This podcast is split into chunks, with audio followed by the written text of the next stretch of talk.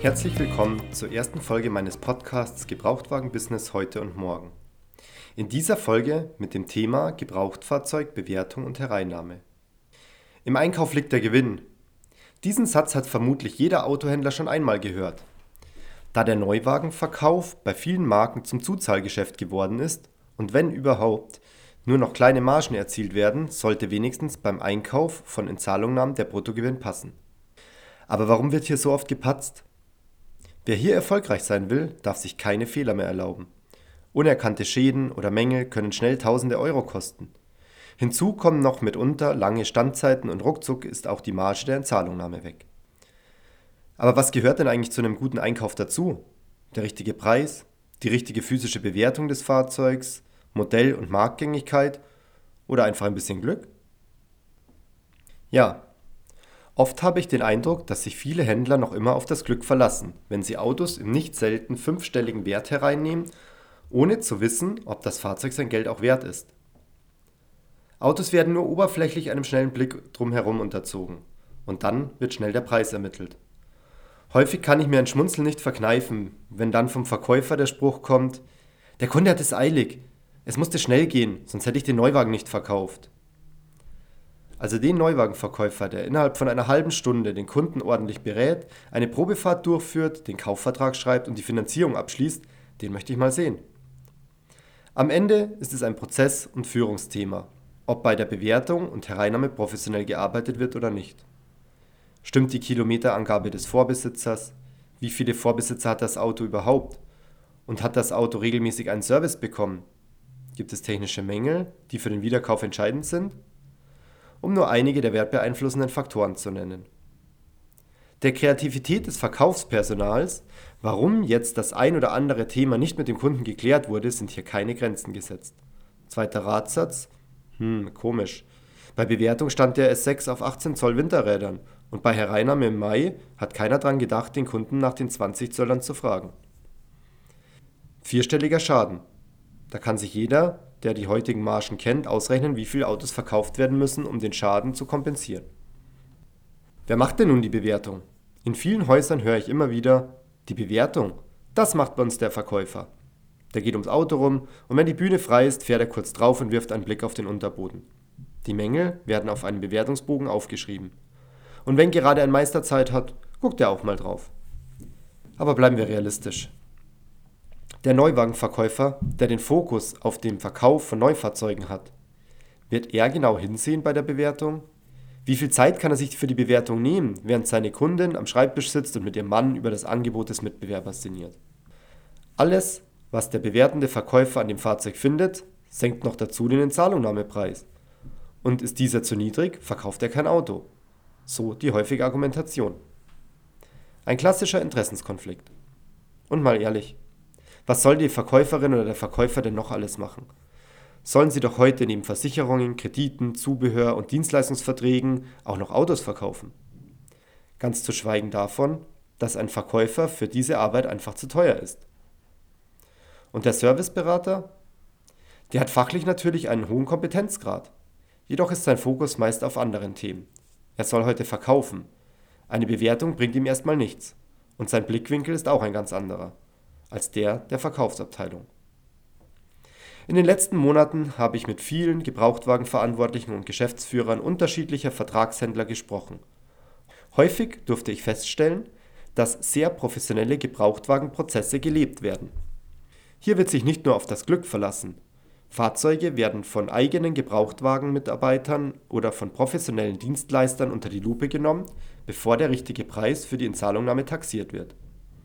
Diese Händler haben verstanden, welche Faktoren für ein professionelles Gebrauchtwagengeschäft entscheidend sind. Aber was machen diese Händler richtig? Das sind zum einen eine richtige Schulung und damit auch die Einstellung der Mitarbeiter und zum anderen sauber und klar definierte Prozesse bei der Bewertung. Diese Gratwanderung stellt die Gebrauchtwagenverantwortlichen regelmäßig vor Herausforderungen. Wie schaffe ich es, in möglichst wenig Zeit und Ressourcenaufwand eine qualitativ hochwertige Bewertung zu bekommen, die mir die nötige Sicherheit und Qualität beim Einkauf gibt? Abhängig von Autohausgröße und Organisationsstruktur gibt es verschiedene Möglichkeiten. Hier die am häufigst verwendeten Optionen mit ihren Vor- und Nachteilen.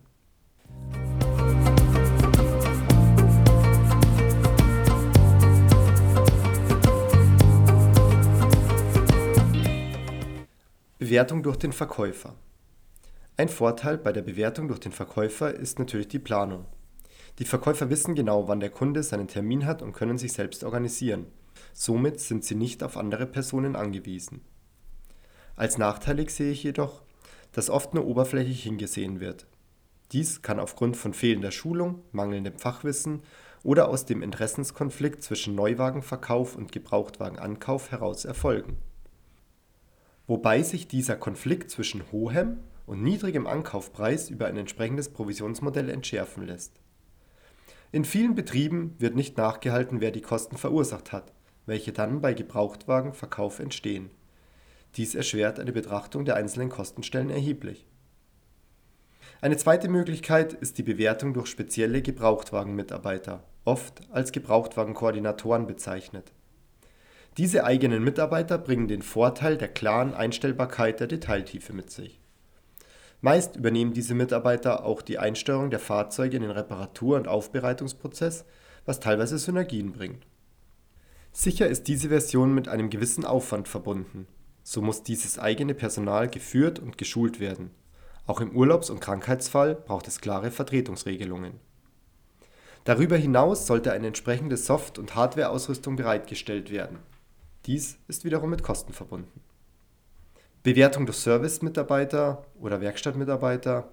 Ja. Häufig wird die Bewertung als Störfaktor wahrgenommen, werden doch die Serviceberater an ihren Auftrags- und Umsatzzahlen gemessen. Mit entsprechender Planung und klaren Vereinbarungen lässt sich dies jedoch lösen. Das Management muss hier entsprechende Ressourcen freigeben, um die Qualität sicherzustellen. Wichtig ist dann eine gute Schulung der Service-Mitarbeiter, deren Fokus im Regelfall woanders liegt. Ein Service-Mitarbeiter sollte umsatzorientiert sein und Reparaturen verkaufen wollen. Somit möchte er immer möglichst viel am Fahrzeug reparieren. Es gibt aber auch einige Bewertungspunkte, die für den Wiederverkauf entscheidend sind und andere weniger. Das Ziel der Verkaufsabteilung ist daher, das Fahrzeug mit möglichst wenig Kostenaufwand in einen verkaufbaren Zustand zu bringen. Diese unterschiedlichen Sichtweisen sollten klar abgetrennt werden. Ein weiterer Punkt bei der Bewertung durch eigene Mitarbeiter ist die Wahrnehmung durch den Kunden. Schnell entsteht beim Kunden der Eindruck, die wollen mein Auto schlecht machen, um den Preis zu drücken. Hat der Kunde dann noch ein Alternativangebot eines anderen Händlers, der eventuell bei der Bewertung geschlampt hat, kann dieser Eindruck noch verstärkt werden. Davor bewahrt meist die vierte Möglichkeit, Bewertungen durchzuführen. Das ist die Bewertung durch einen Dritten, den Dienstleister. Hier gibt es mittlerweile eine ganze Reihe von Unternehmen, die Bewertungen anbieten. Meist sind es die bekannten Prüforganisationen. Ein Vorteil ist der Entfall von Mitarbeiterführung und Schulung.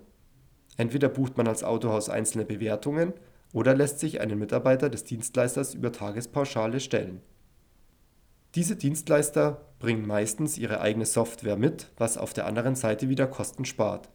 Als Autohaus bekommt man dann das fertige Minderwertgutachten oder die Bewertung als PDF geliefert. In der Kundenwahrnehmung ist die Bewertung durch einen Dritten von Vorteil, da diese als neutrale Instanz wahrgenommen wird. Auch genießen die Gutachterorganisationen einen hohen Vertrauensgrad in der Bevölkerung. Je nach Vereinbarung ist auch eine Haftung in den Verträgen verankert, sollte doch einmal etwas Entscheidendes übersehen werden. Als Nachteil stehen hauptsächlich die Kosten gegenüber. Was zur Folge hat, dass diese Dienstleistung häufig erst bei größeren Stückzahlen genutzt wird.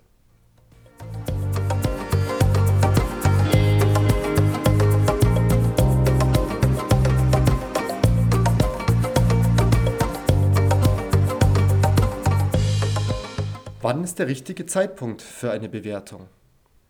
Die Fahrzeugbewertung sollte regelmäßig vor Verhandlung des Inzahlungnahmepreises stattfinden, also im Idealfall vor Geschäftsabschluss. Diese Bewertung bildet die Grundlage für das Kaufgeschäft, die sogenannte Erstbewertung. Meist wird das Fahrzeug aber nicht sofort abgegeben. Im Neuwagenbereich sind Lieferzeiten von 3 Monaten oder länger keine Seltenheit. In dieser Zeit kann nochmal viel passieren. Daher wird in der Regel am Tag der Abholung des neuen Fahrzeugs eine sogenannte Hereinnahmebewertung durchgeführt. Somit kann man genau sehen, ob zwischen Erstbewertung und Hereinnahmebewertung Zustandsveränderungen, abgesehen von zwischenzeitlich gefahrenen Kilometern, stattgefunden haben. Natürlich ist hier Fingerspitzengefühl gefragt. Waren die Bremsen laut Erstbewertung noch gut, bei Hereinnahme 3000 Kilometer später sind die plötzlich zu ersetzen? Da kommt der Verkäufer schnell in Erklärungsnöte, wenn nicht ordentlich mit den Kollegen wie auch mit dem Kunden kommuniziert wird. In so einem Fall helfen Standards, die genau definiert und jedem beteiligten Mitarbeiter bekannt sein sollten. Andersherum kann die ordentliche Zustandsdokumentation auch dem Autohaus helfen. So gibt es nicht selten den Fall, dass ein Auto mit 60.000 Kilometer bei der Erstbewertung ein super Profil hat und 6 Wochen später gibt der Kunde das Auto mit Slicks ab. Kann das Autohaus jetzt anhand einer professionellen Bewertung zeigen, dass vor kurzem noch 5 mm Profil auf den Reifen waren, gibt der Kunde schnell zu, die Reifen getauscht zu haben oder die Motorleistung nochmal richtig ausgekostet zu haben. Damit macht sich die Bewertung schon in mehrfacher Hinsicht bezahlt. Was gehört noch zu einer professionellen Gebrauchtfahrzeugbewertung dazu? Wichtig ist eine gute Planung.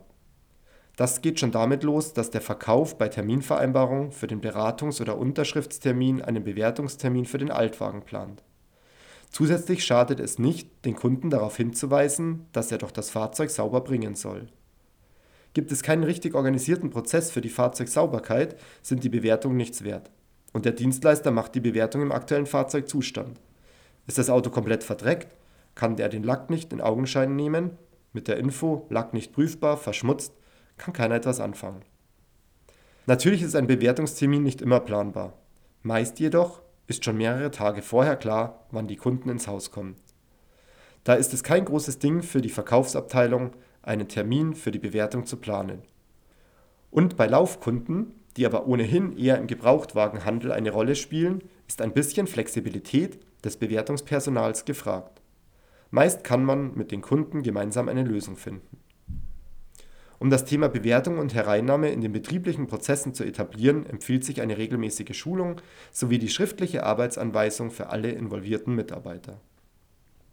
Bei Fragen zum Thema Gebrauchtwagenmanagement oder speziell zum heutigen Thema sowie für Themenwünsche oder Feedback kontaktieren Sie mich gerne unter info@gwhandelsberatung.de oder www.gwhandelsberatung.de. GW steht in diesem Fall für Gebrauchtwagen. Über eine 5-Sterne-Bewertung freue ich mich sehr. Ihr Sebastian Reikowski.